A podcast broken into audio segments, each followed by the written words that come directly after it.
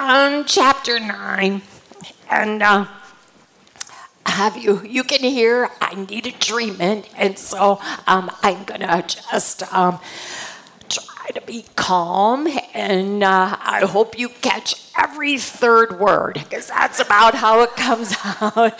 I know it's just it's such a pain, but this lesson has been so good for me, and and uh, and I hope it has been for you too. Because let's face it, sometimes we don't know why things happen, and that was the big question in this lesson: why? Why did this happen? Um, uh, Dell, I should have prayed for Debbie this morning. You know, I'm sure she's still um, battling too. So and and and so we are going to get into the whys and the no answers sometimes, and um, and the reasoning. You know when it doesn't make sense and it's not fair, and and all of those normal human responses, and we're going to hear Jesus take over. So.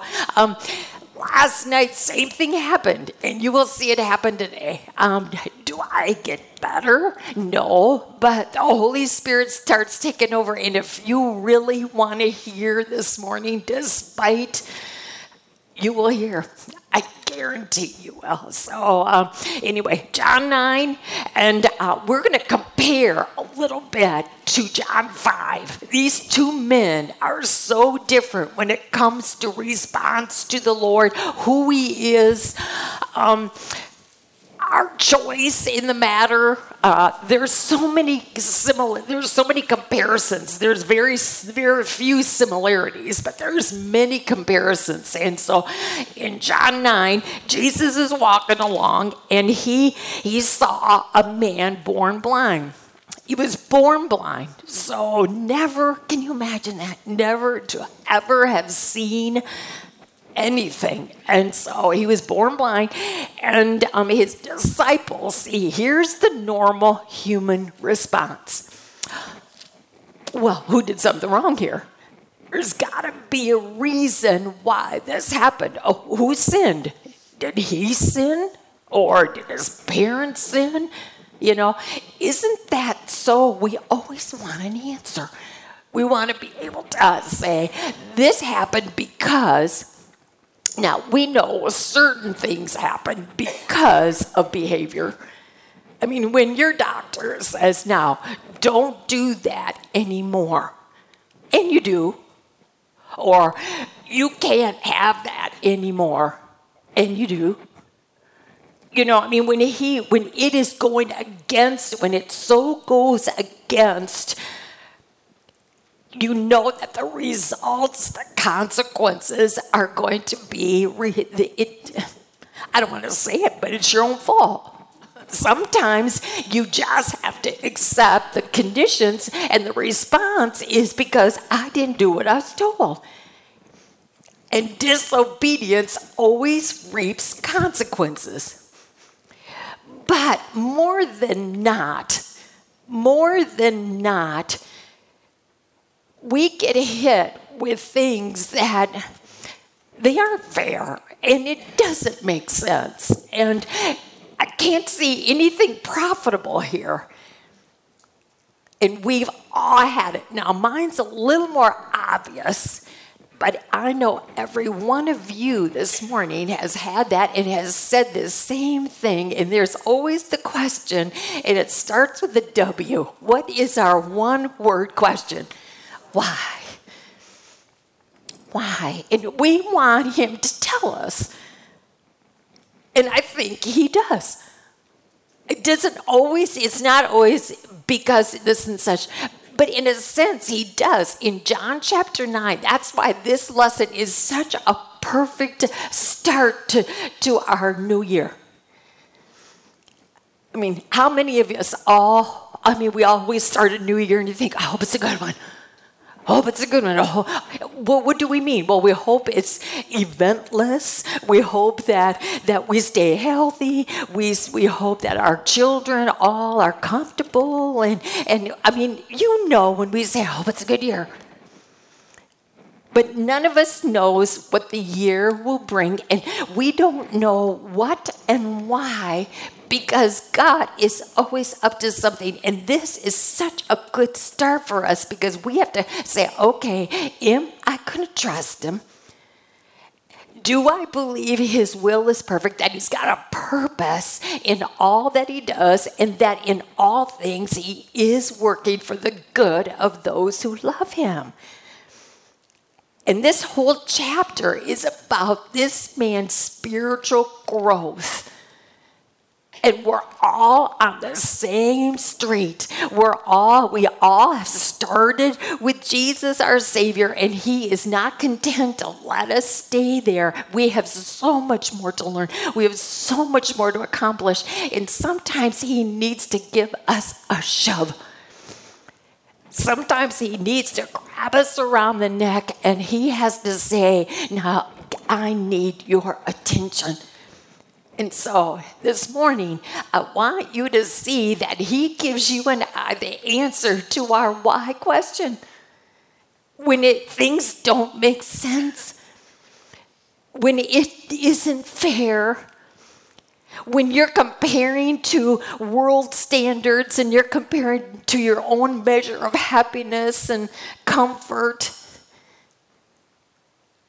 So when the question why comes, Jesus said, well, let me give you the answer. Now, to your question, who sinned? Well, neither sinned. And, and this is the punishment for. I mean, you know that they all sinned. But he said, no, this isn't a response, a punishment for sin. This, here's the answer. And it's so perfect if you're willing to let him really have this answer and you grab that answer and you believe it, it will be day and night difference how you accept what's going to happen in 2020. So this morning, I'm so, I prayed so hard that, that the Holy Spirit really grabs a hold of our eyes, spiritual eyes, or spiritual ears this morning, because this is going to be valuable for the whole year. So when the question comes why, he says, This happened so that the work of God might be displayed in him. There's the answer. You're going through this so God can show himself through you. How many times have we said this year already or this past season that that people are watching? And when, when are they watching the most? When things aren't going good. That's when people really seem to sit up and take notice and see, well, let's just see what, what Jesus really does mean to her or what her faith really does mean if she does believe, because it is so easy to wear the label. It's so easy to say the words. But when you're, when, well, where the, when the rubber meets the road, when there's no real reason to say, well, this happened because of this and this. No, the reason is he's up to something to show himself through you in this opportunity, in this situation. Because remember, when once we've been the cross of Christ, it is not about us anymore. And the quicker we learn that, the better. Once we have come to the cross and it is no longer I, it's Christ that lives in me. It isn't about me anymore. My life is not centered around me. And you can tell right away when it starts to become centered around you again how we run amok. But when you when you have changed to the point, because remember that's the Holy Spirit's job, one to lead you to Jesus, and then the second one is to turn you like him. And once he starts turning you like him, you will start seeing these changes. And part of the change is when life happens, and it just does. You can say, Oh, he wants to use this as an opportunity to show himself through me in this, in this instance because people are watching And what gives you the strength?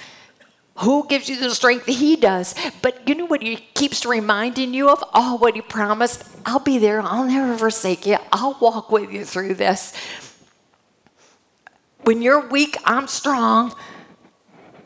You can do all things through Christ who will strengthen you. I mean, the Holy Spirit's there is to feed you with all of this truth, and you have to decide am I going to gravitate to that? Am I going to grab a hold of that and let that truth happen in my life? And people can see that in this horrible situation, I still believe.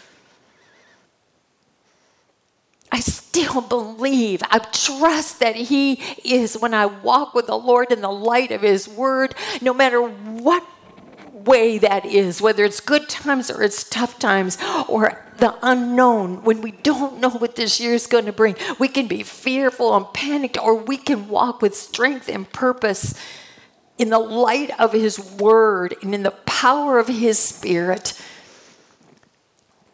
What a difference because you only have two roads. When something happens, you either go down the road that we've been just talking about, or you go down the road of, of self pity and self indulgence, and then you start feeling the, the oppression and the and the um, defeat, and and you're just down, and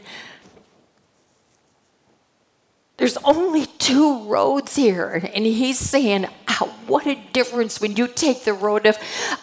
No, I don't understand it. No, I don't like it. No, it doesn't make sense to me.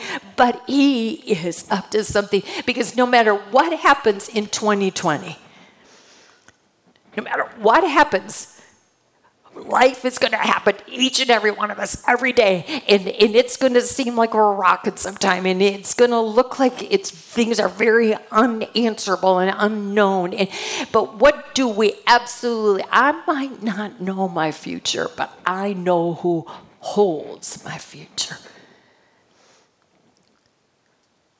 one thing that does not change is that He reigns, He is in control, He is up to something, He's God, and you and I are not. And when things happen in our life, He says, it's because I want to show myself in you. I know it's far easier for you when it's all going your way, but the greatest test and the greatest um, sign that you belong to me when people see that you still can shine Jesus in the middle of it all. And you stay on that track instead of the track of defeat and despair and down. Look at what he says. As long as it is day, we must do the work of him who sent me. He's talking about himself. He knows that he's on a limited timetable and he's got to really work fast and hard because he knows that the end is coming soon. But hey, doesn't that sound familiar? I mean, every time I look in the mirror, I'm one day older. And I have a whole I have a whole another day that's gone. And it's so true. We are all on a limited timetable. And the thing is, none of us knows. None of us knows when that is going to be over. And so, this he's just saying, would you just wake up every morning knowing, I got another day? And how can I use this? Because I have another day. And to me, this says, you got another opportunity. You've been given another chance to do whatever needs to be done. And, and again, that's between you and the Lord. But sometimes He's saying, I'm giving you another chance to say, I'm sorry. I'm giving you another chance to say, I forgive. I'm, I'm giving you another opportunity to quit holding those grudges. I'm giving you another opportunity to, to get out of that darkness and into the light so that you don't miss this day and this opportunity. That's pretty much what he's saying. I'm giving you, when the day is here, use it. we all have people who are watching us, and we all get put every day in an opportunity. What are we showing them? Are we in by our attitude and by our actions and by our by our demeanor, by our countenance? Are we welcoming people? Do people say, "Oh, geez, God"? In the hardest of times, they say that's our biggest opportunity because people are watching, and when they see us and they know what we're going through, are they saying, I want oh, what she's got? What a chance. And he says, okay, but the night's going to come. In other words, you know, lights out for everybody. We don't know I am in the world. I am the light of the world. I am in the world, I am the light of the world. Now, we know that's true of Jesus. But I think that we can say that. Wouldn't, or wouldn't it be great if we could say that about ourselves? That we kind of say, all right, here's my New Year's resolution. This is what I want most while I am in this world. I want to be his light. I want to be a light. And whatever happens in this day, I want to be a light to this world because, boy, we can all agree this world needs to be lit up. And it starts with each and every one of us taking a different attitude and a different road and a different choice in how we're going to handle the life. Sometimes there's, there's no explanation, there's no answer. I love it when Chad prays so many times. He says, Lord, we're coming to you again with more questions than we have answers. I mean, that's really true. How often don't we go to the Lord with more questions for Him than downright answers. And, he, and there's a reason for that. He's saying, I'm not telling you because I just want you to trust and obey. Because really, there is no other way to really know satisfaction and joy and completeness. There is no other way. So, these few verses, just five little verses to me, just helped so much. And now, watch this man. Having said this, he spit on the ground, made some mud with saliva, and put it on the man's eyes. Now, my first thought when I read that was, that's disgusting. Spit and dirt and put mud. I mean, I'm thinking, this poor guy's never, never seen in his life. Now you're going to put infection in there. To me, it just did not make sense. Now I know, and there's there's many commentaries and there's many helps that say that saliva has medicine value, and um, and he took dirt from the ground because that's how he created man. I mean, you can put all that. To me, I still say it's disgusting. I know that he has a reason for everything he does, and I trust that. But there is something to this when he, because I asked you, I asked you the question, was there something magic in this mud or in this saliva? Was there something magic in there? Of course not. Did he need to put that on his eyes to heal him? Of course not. So I'm sitting there and thinking, okay, so what does he want me to see? Why did he do that? And maybe there is no real reason for me except that just believe him. But for me personally, it helped so much because he put this on his eyes and then he told him to go and wash in the pool of Siloam, which means sent. So there was a distinct reason why he went to this particular um, pool. He wanted this man to go here. Now, how, how far away that was, how far he had to walk. Now, he needed help, obviously. I really I have to be very honest. I'm going to be very personal. Yesterday, you know, when when um, uh, my my voice really took a dive, and I thought to myself, "Oh dear, I can't tell you how quickly self took over in a couple of instances, and he drew, he drew me right back here. My first one was, why in the world anyway? I'm trying so hard for you. Why this makes no sense. You could have affected my my arms, my legs, any other part of my body, but the one part of my body that I need and use for you. So uh, why did you do that? Well, then I get past that. Well, I'm God, you're not. I know what I'm doing. And then I go through everything that I tell you, and I believe it. I really do. And then I could believe how, how again, personal and human you can fall. Because then I all said, okay, I get it for me.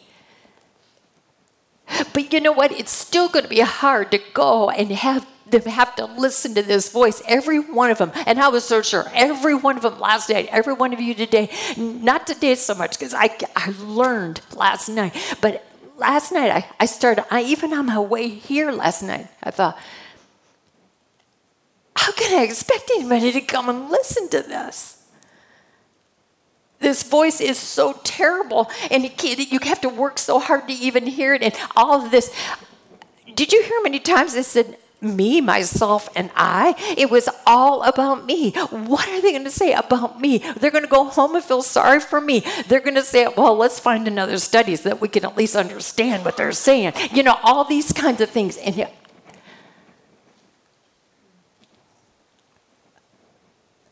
Brought me back to this man. I mean, do you think it was strange enough for this blind man to be had to be led by people, but then to be led through the streets or wherever he had to go to get to that pool with mud on his eyes? Do you know how ridiculous that had to look? Do you know how stupid he had to look? But did you hear him in his oh, I'm going to look so foolish. I'm going to look so silly. It's bad enough that I'm blind, but now I'm going to have a bunch of mud on my face, and everybody's going to be wondering what in the world and, and talking about me. And did you hear him say that? No. Oh man, I'm telling you, this is how the Lord wants to work on us because He knows that sometimes in our humanity, we want answers to our questions and we want the reasons why. And He's saying, not giving them to you. And if you fall into self pity and if you're consumed with just about yourself and what people think of you, shame on you. You don't believe I can work through it? You don't believe I can take your voice by the time it's to their ears, the Spirit can do a number. He pretty much had to say, I don't even need you. I'm just I'm just privileging you. I want you to know this just obey. This blind man, this simple man born blind, turned me around yesterday and said, It is not about you. Doesn't matter what people think. He walked through those streets. He went and he, it just says he go, Jesus said. So the man went. end, end of story there. He went and he washed his eyes and he came home seeing.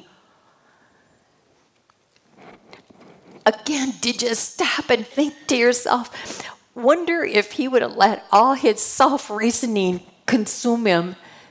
Wonder if he said to Jesus, Nah, you know, keep that spit off my face. And, and no, no, I am not walking down those streets looking like this. Wonder if you and I say, no, you know what? I, I just, it this makes no sense. It looks ridiculous. Um, and we don't do it. Look what happened. He went, he washed his eyes, he came home seeing. Think of the blessings. If he didn't do what he was told, he would have missed. Can you imagine when he opened his eyes for the first time and he saw trees and, and people and all these things? He would have missed that.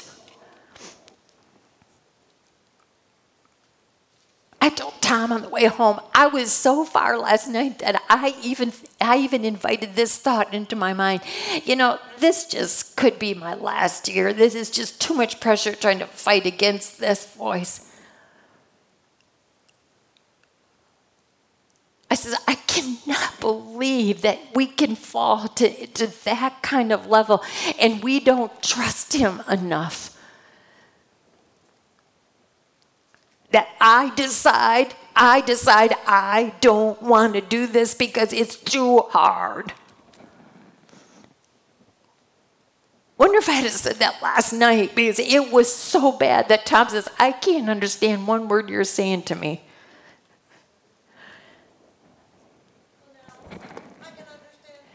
You can understand every word. I know, I know. It is, it is so amazing. This is miraculous this morning, I have to say. I am very clear this morning. I know it. I know it. It's even better than last night. I mean, it is truly miraculous. And the Lord is teaching me, and I am just laying myself out there for you because I think every one of us fall into these questions and these doubts and these self reasoning. And um, I think it's best if they don't have to put up with all this kind of, I'm trying to figure this out and I'm trying to give myself the answers. And I have to say to you, I would have missed the blessing last night and I would have missed the blessing of hearing this this morning. I looked at that. He went, and he, if he hadn't done that, he wouldn't have been able to see. I think to myself, when we, because we don't want to go through that time, because when life hits and we don't have answers for it and it doesn't make sense, we just give up. And I think, how many blessings haven't we missed because we gave up? And we weren't willing to let him work through us. Just like he said, there's no reason here. I'm just doing this because I know her so well, and I knew that I could use her to show myself. People have got to see that you can work through obstacles because I am God and you're not, and I can do it through anything and anyone. And the thing is, you're not going to learn that lesson until you go through it until you find out he does exactly what he says. But I think so many of us quit before we even dare because we're so afraid and what people might think or say or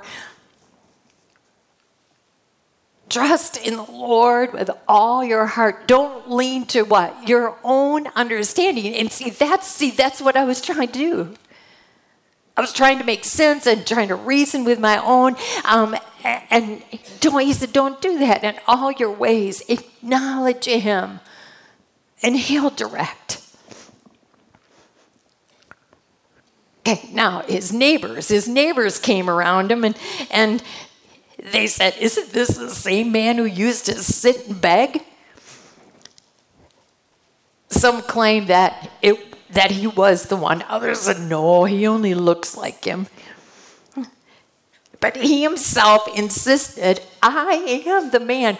Would that have been wouldn't that have been just so exciting, almost fun to be able to say, Nope, I'm the one. How? And here's the, the typical, here's the typical. How? How did that happen? How then were your eyes opened? And the man replied, and now here, we're going to start seeing, we start at the beginning and watch him progress. And why did he spiritually grow? Why did we see spiritual progression? Is because he wanted it. John 5, that doofus, he he didn't want it. I mean, Jesus came to him and said, Do you really want to be healed? Well, you know, I can't. I mean, a simple yes answer would have been it, but no, he's wallowing in, well, nobody's going to put me in the pool and all this whining and complaining. And then it says that he was cured. I still marvel. When I go back there into that chapter, I notice that Jesus cured him first. He, Jesus tried to help this man in his faith. So he didn't say, get up and he cured him, and then the man got up. And then when the Pharisees said, um, How come you're carrying a mat on the Sabbath? Now, I know that's such a putrid attitude. You know, why didn't they, why were they thrilled with his, his ability to walk? But, but that's just them and their religiosity. But he's, he, didn't, he didn't have a question to want to know the answer to. He did not seek out. He did not want to learn and grow and find out more. This man said, Hey, don't blame me. The guy said, He told me to pick up my mat and walk. You got a beef? Don't don't have it with me, have it with him. And when Jesus left, he didn't go, you'd think that man would have wanted, would have followed him. Like, hey, I want to get to know who you are. You'd think that would have been the normal, but you know what? That's not the way the gospel works for some.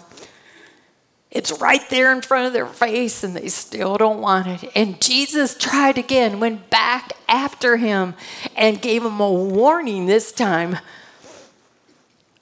and said, if you don't shape up, if you don't know me, if you don't have a desire in your heart to know who I am, then even worse is going to happen to you, which means, you know what? You're walking, and that's wonderful, but believe it or not, two human legs walking is that doesn't cut it. If your heart doesn't change, the worst that could happen to you is you are going to spend eternity away from me. End of story. We don't hear about that man again. And now, this, this is the beautiful part of John 9 is that you see a different heart. You see a heart with desire in it. He doesn't know much and that's what's so beautiful. When, when you know we're told that all all we need, Jesus says, is a mustard seed of faith. And see, only He can see our heart, and He knows if that little mustard seed, that little desire is there, and that's all Jesus needs.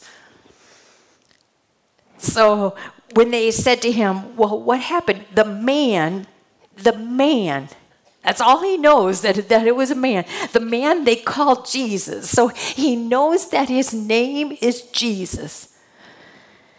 He made mud and put it on my eyes. He told me to go to Siloam and wash. So I went and washed, and then I could see, well, where is this man? And you know, when he says, I think there's two different ways you can say, I don't know. You can either say, I don't know, and I think this was John 5. This guy, I don't know, and I don't care. Think this man, because of the progression, his spiritual progression, he says, I don't know. I don't know where he is. And I think there was there was something in him that's I'm to find out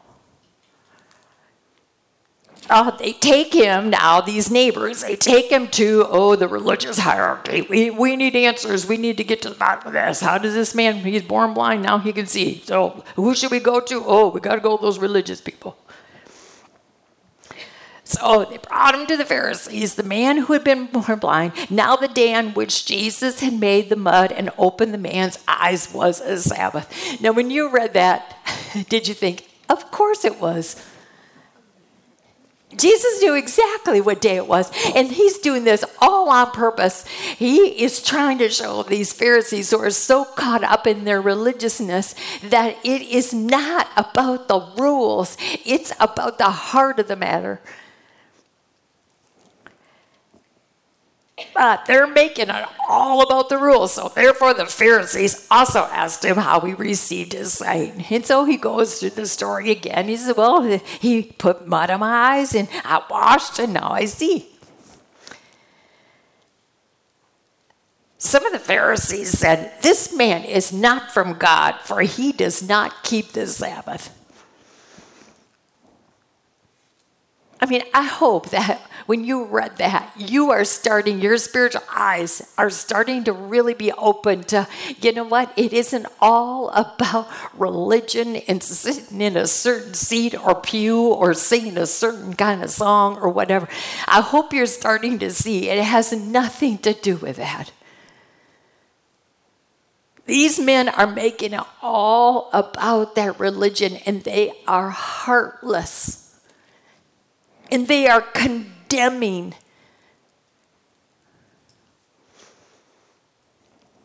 I mean, it, it is amazing how, how easy it is to condemn.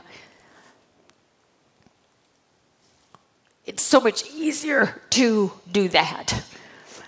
And so, therefore, they said, This man is not of God. And, but others others. Others said, How can a sinner do such miraculous signs? So you can see there's a little start of, but this doesn't make sense. If he's such a sinner, then how could he do that? So there at least there's a little light here. There's a little hopeful thinking here, thinking, I don't know, this doesn't quite add up. I want to know more. See, can you honestly say that you know everything there is to know? Everything in these 66 books, you got it down pat. You are walking with the Lord every day, you know, just perfectly, and and you're listening to the Spirit, and so you're trusting the Lord with all your heart, and you never ask question why. No, you know, I mean that's ridiculous. But the thing is, are you more in tune with His Word and His voice than you were before? Are you are, are you watching this this spiritual journey, this spiritual growth? Are you watching him change you as you are now becoming less and less and he you're starting to respond to his voice more and more? That's spiritual maturity, and he, that's all he needs is, is can see in your heart. Do you have a desire to want it? If you have a desire to want it, he can't wait to show it to you. To me that's so encouraging but that also shows me that that um, if i really want to spiritually grow and i asked you a question about that what do you really need to do? You need to get to know him better. How do you get to know him better? But through his word this is the book we need to commit to. Now we also grow through experiences and that kind of thing but but if you really want to know him it is in this book and if you have a desire and you prove that to him, you will be astounded at your discoveries and your growth and your change. And you will love what you see. Now, look what happens. It's because some are saying, nope, he's a sinner, and so, you know, he is not from God, and and then some are saying, well, I don't know. I, I want to know more. Well, what are you going to get when you have those two ways of thinking? They were divided. Now, in chapter 7, we saw that too, that people were divided. And I remember making this comment, and I made it last night. And I, I had a gentleman come up to me and says, You know, I just can't buy that. And, and so I know this is a tough statement, except I'm standing by it because, because I believe from scripture here that, that when Jesus came, he came the first time to save, obviously, and he came not only to save, but to divide. Now, we don't like to hear that Jesus came to divide. Now we know that in John 17, and we'll get to that, that when he prays for all believers, he prays that we stay unified. I mean, he wants his children unified. He wants his children to get along because the world is watching. So he, he wants his children unified, but what did Jesus come to do? He came to divide, to separate, to, to see who's going to believe in me and who's not the sheep, the goats.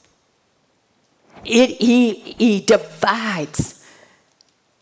Everyone has to make a decision. Everybody has to make a choice with the word that has been presented to them, the gospel that is presented to them. For God so loved you. Okay, now what whoever are you going to choose to be? Whoever believes or whoever doesn't. And he came to save us all, but he came then to divide and say, okay, those who believe and those who don't. And you can't help but see that because in just in this one verse, they were divided. Because there's only two rows. You either can say yes or you say no, and then there's a divide between. There is no middle. Finally, they turned again to the blind man. What have you to say about him? It was your eyes he opened. So, okay, what do, you, what do you say about the man who did that? Now, is the first time the man, his name is Jesus. Now, here's the second statement. You can tell that he's thought about this. You know, he's got to be more than a man because this is not an everyday occurrence. And after all, I have never been able to see a day in my life, and now I can. He's a prophet. He's a prophet. So there you go. You know, and, and the thing is, Jesus is loving this. Because this is the man's on the road of growing and having a desire to want to know more. Okay, then the Jews still did not believe that he had been blind and received his sight until they sent for the man's parents. Is this your son? Is this the one you say was born blind? How is it now that he can see? We know he's our son, the parents answered, but we know he was born blind. So we know he is our boy, and yes, he was born blind, but how he can see now, we don't know. No doubt they weren't there. And so they weren't lying. They just weren't wanting to find out more because they knew it would mean trouble. And so he said, they said, well, you know, he's got all the answers. He's a man of age. He, he can talk. So ask him and he will speak for himself. And at first you think, man, those parents, but you got to cut them a little slack a little bit because see they again they're still caught in the trap of what people think. And it is a trap.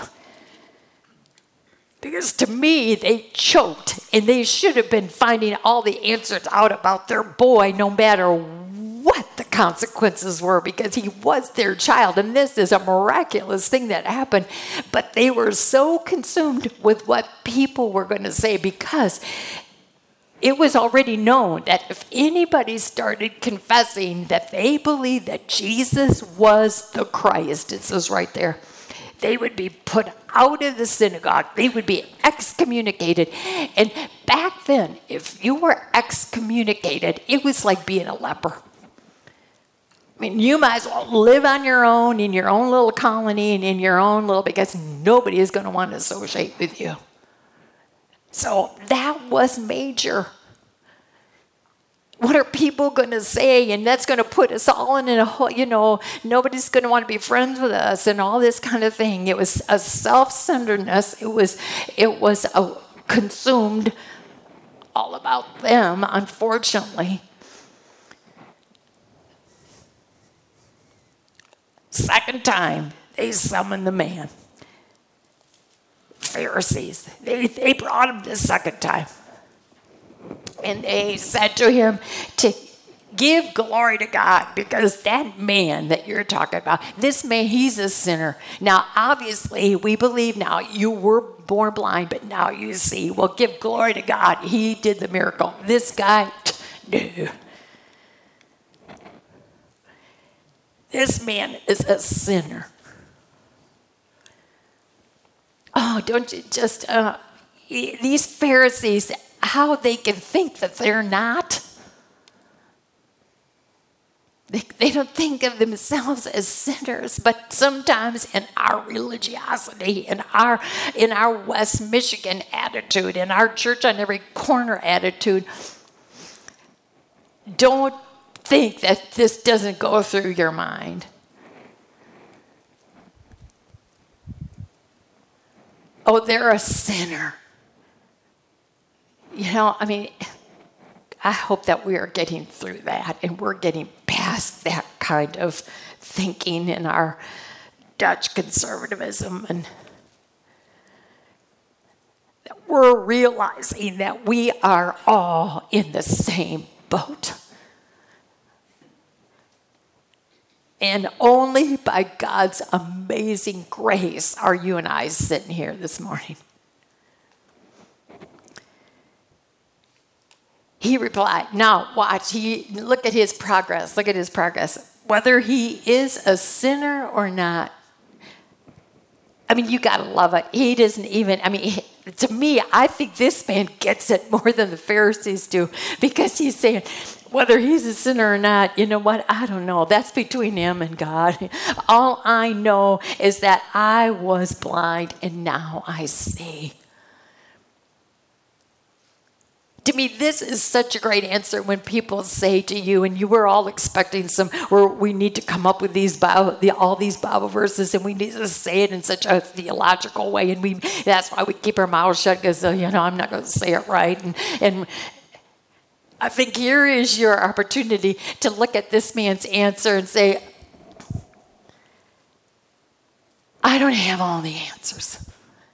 All I know is that I was once lost and now I'm found. I went to a cross on Calvary where I believe Jesus died for me. Do I understand that all? Do I have all the answers? No, but I know what happened to me. I think this is such a beautiful answer. I just know my story. Every one of us, we should tell our story, and that should be enough.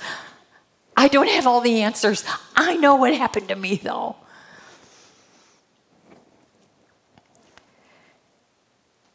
And then he didn't leave it there. He didn't leave it there. When they said, um, they came back and asked him, What did he do? How did he open your eyes? I mean, after he was saying that, you know, he gave this testimony like, I don't have the answers. I don't, whether he's a sinner or not. I just know I once was blind, but now I see. Well, how did this happen? And I think by this time he is saying, Well, he does say, I told you already. But then what he said next is so good. You just what? You're just not listening. Oh, you're hearing the words, and that's why when we when we sang "Open my eyes," that that second part is so important to open my ears, Lord, and to help me to listen. Do you know that we have select hearing?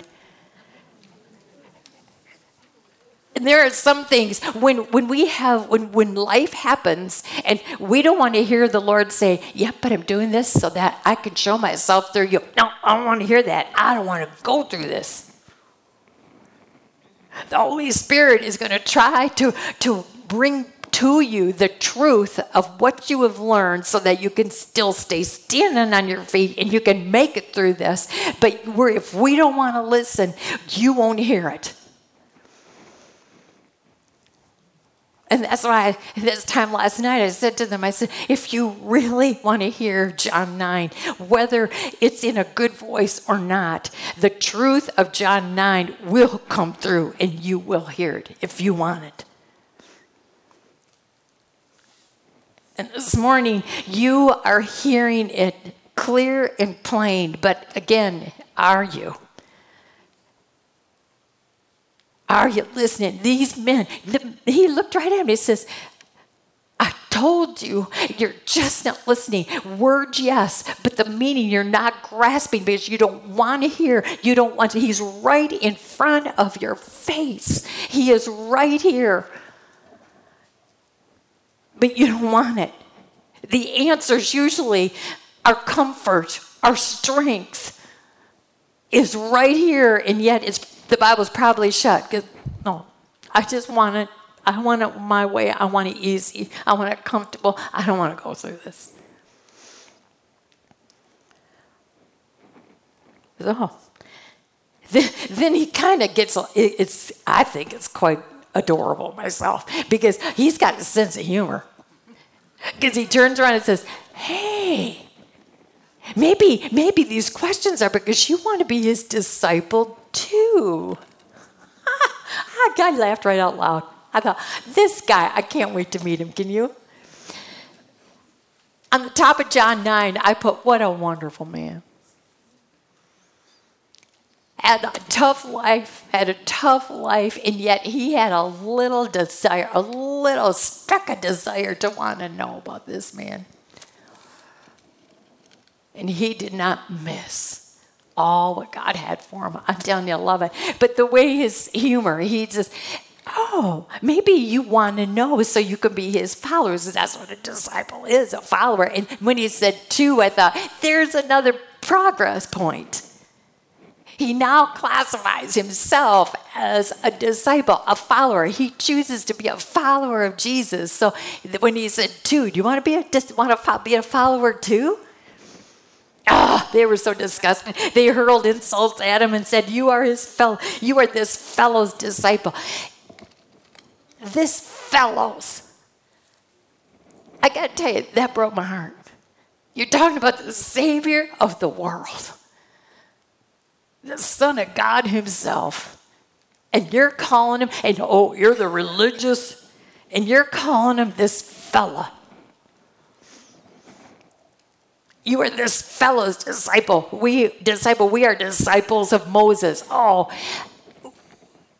if we could take a look at the face of this man versus the countenance of these Pharisees, I would dare say you've got sparkle and light and and then you look at these religious you know, you're looking at this man who doesn't have all the answers, but has a desire. And then you look at these religious men who think they have all the answers, and they look like a crabby mess. We are, we are followers of Moses. We know that God spoke to Moses. This is when you want to say, Would you get into the new century? Would you get out of that old way and would you walk into the new? it's just starting to become so clear to me what, what Jesus meant when he said, You can't put old wine into new things. I mean, you got to put new wine into new, new containers. I mean, I get that now. You have got to step into the new because you this is a new way of thinking and it's a new way of living and it's a new you. The thing is, you aren't even remodeled. You've been totally reconstructed. Your heart has not just been remodeled, it has been totally reconstructed. It is not your heart anymore, it's His. And these religious men, I'm telling you, you think anybody would want what they have? You think there's anybody looking at these crabby faces saying, Oh, I want what you got? No. Are they looking at this man who's probably just sparkling and he probably says, Man, I just, I don't get it all. But I want to know this guy had just been, talk about the light of Jesus coming through. And this man did not have it easy. But you know what I loved about him too? Look how he, he, he was a beggar. Remember, it said he was a beggar. He was the lowest of the low. But when Jesus gets a hold of you, look who he stands up to. Is he afraid of these guys? Not even the least bit. In fact, not only is he not afraid of them, he dares be a little sarcastic to them. You know, he, re- he really he throws it right back in their face. When you are so sure and again, that to me counts everything out. Where, well, you know, I don't have the ability. I can't. I'm not like so and so. I'm, again, you know, I, this shoots are right out of the box because this man doesn't have any, any idea really yet. He's coming. He has come a long way in this chapter. And Jesus is loving it. But when he says, he answers them. We know that God spoke to Moses, but as for this fellow, we don't know where he comes from. You know, I thought to myself, they did too. Of all people, they did. They just didn't want to. And I went back because I have this so circled in my Bible. Because when Jesus, um, it says in chapter 7, when Jesus was teaching in the temple courts, he cried out. You know, Jesus wasn't a loudspeaker, but once in a while he would just cry out to get his point across. And when he cried out, Yes, you do know me. You can say you don't, but you do too.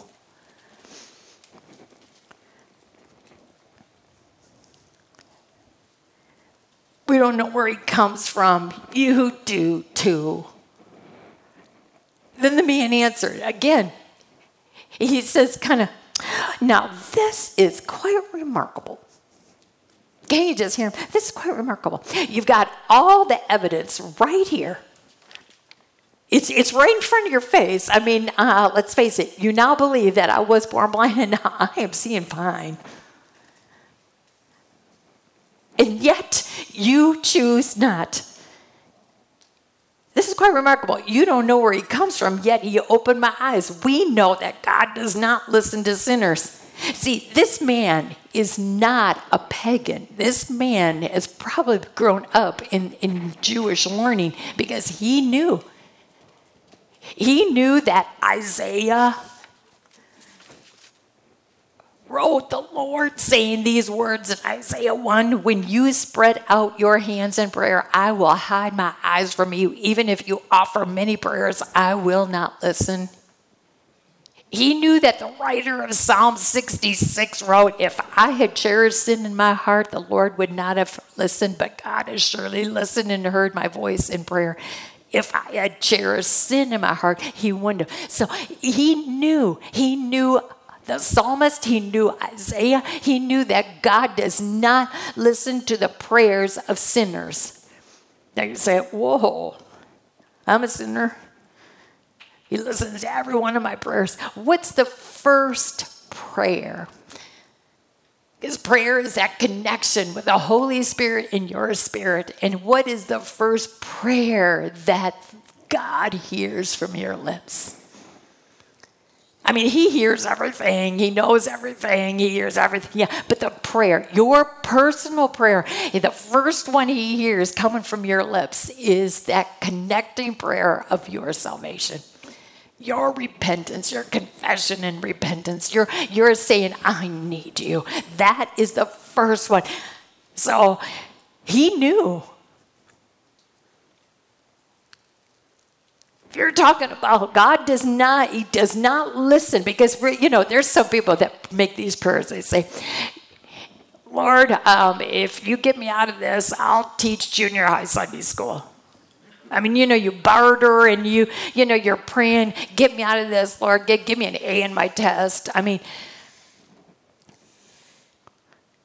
I have to, I have to ask. I would love to say, who you praying to anyway? Do you really know who He is?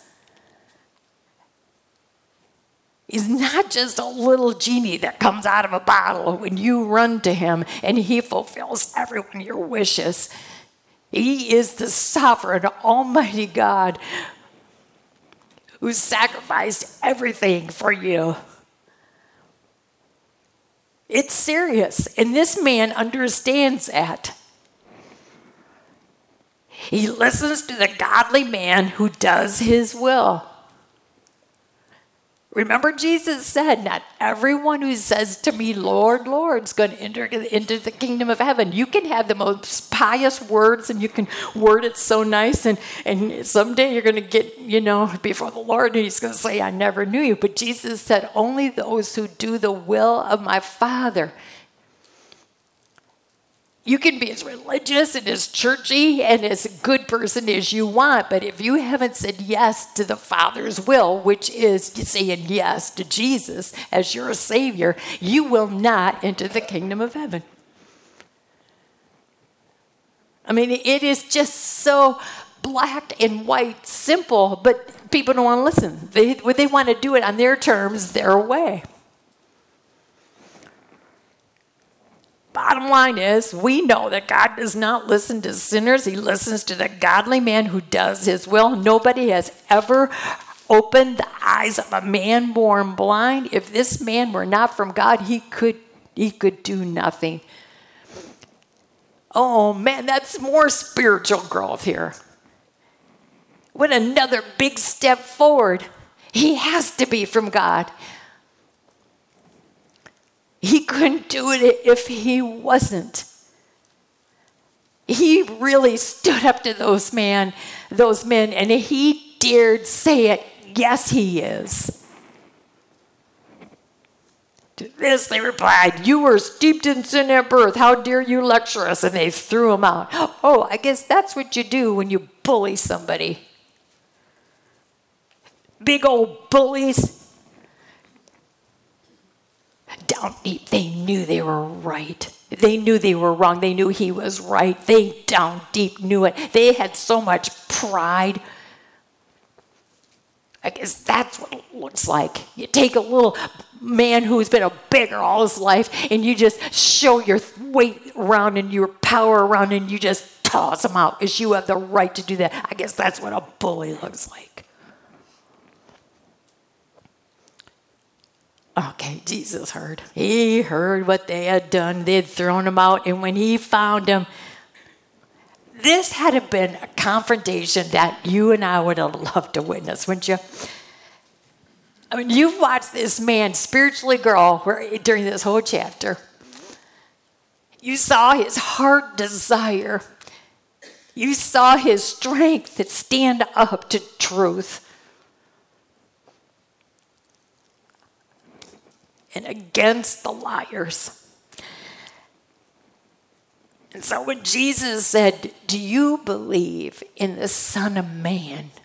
Son of Man, do you believe in it? And, and he, he admits, Who is he, sir?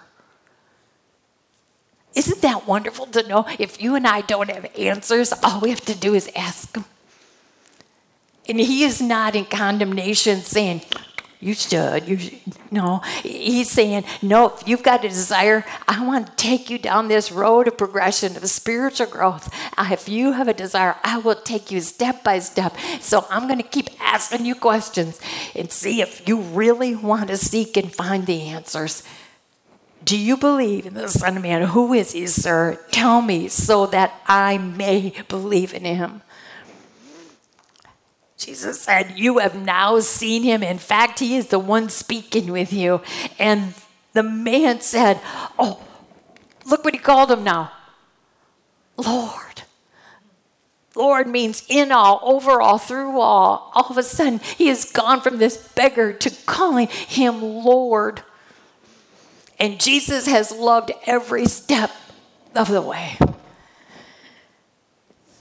Lord, I believe. And he worshiped him. I just wanted to I just wanted to understand that word worship. I did. I just I think, you know, you put it in categories. You know, we think worship is that certain time in the service, or we think it's a certain style of music or whatever.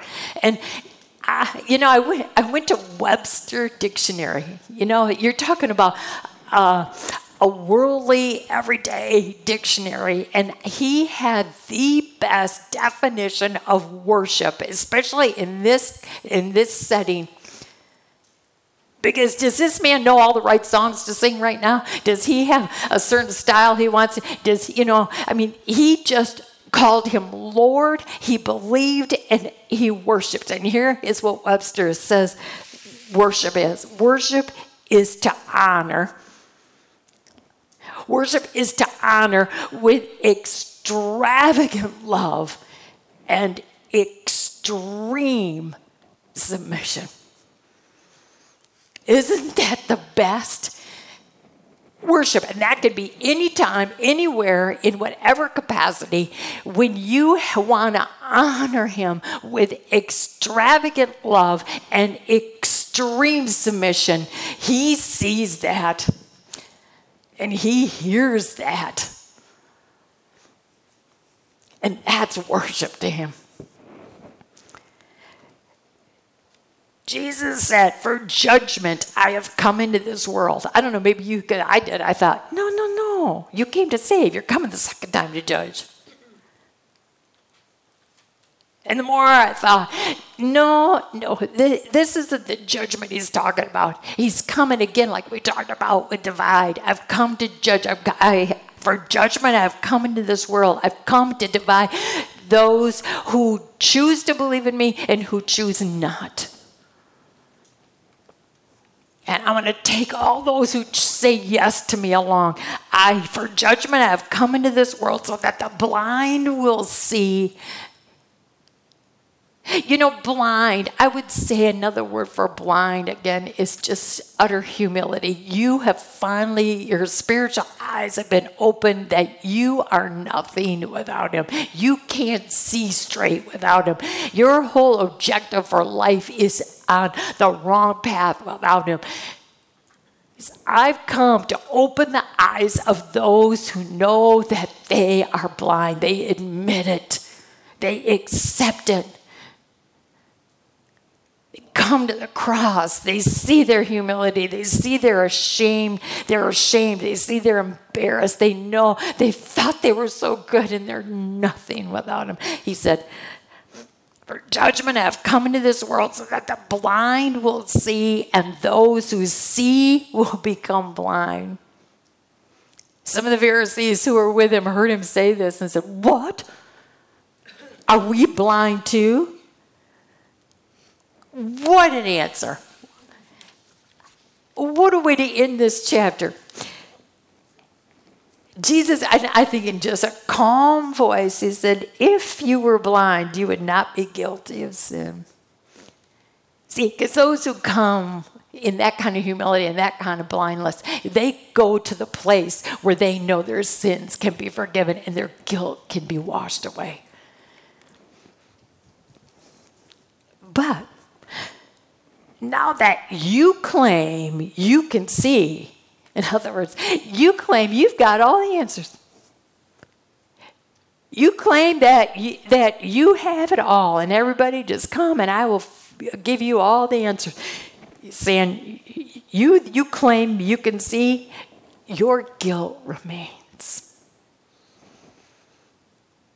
Now, did did he give them food for thought here?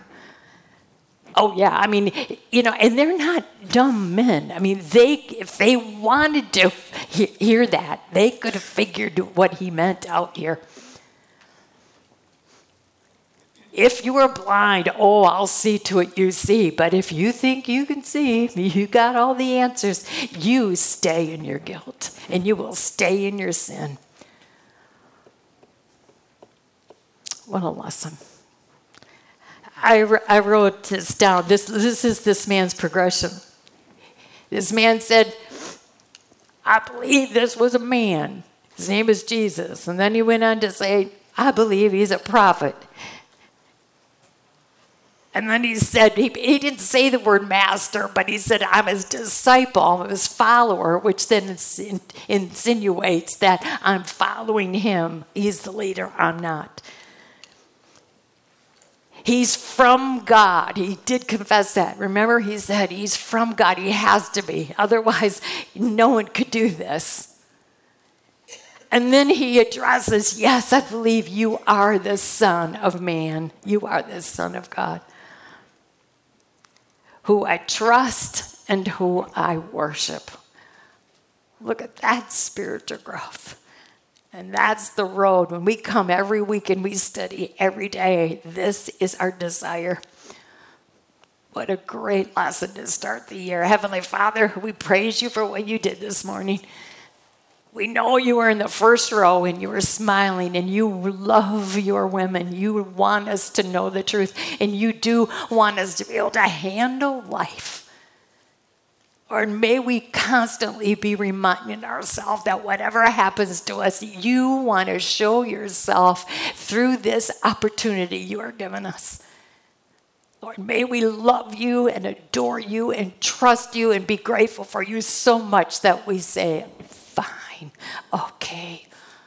Lord, we are yours. It is not about us anymore. Our chains are gone. We've been set free. You, we have been rescued. Now may we live like it in Jesus' name. Amen. Good.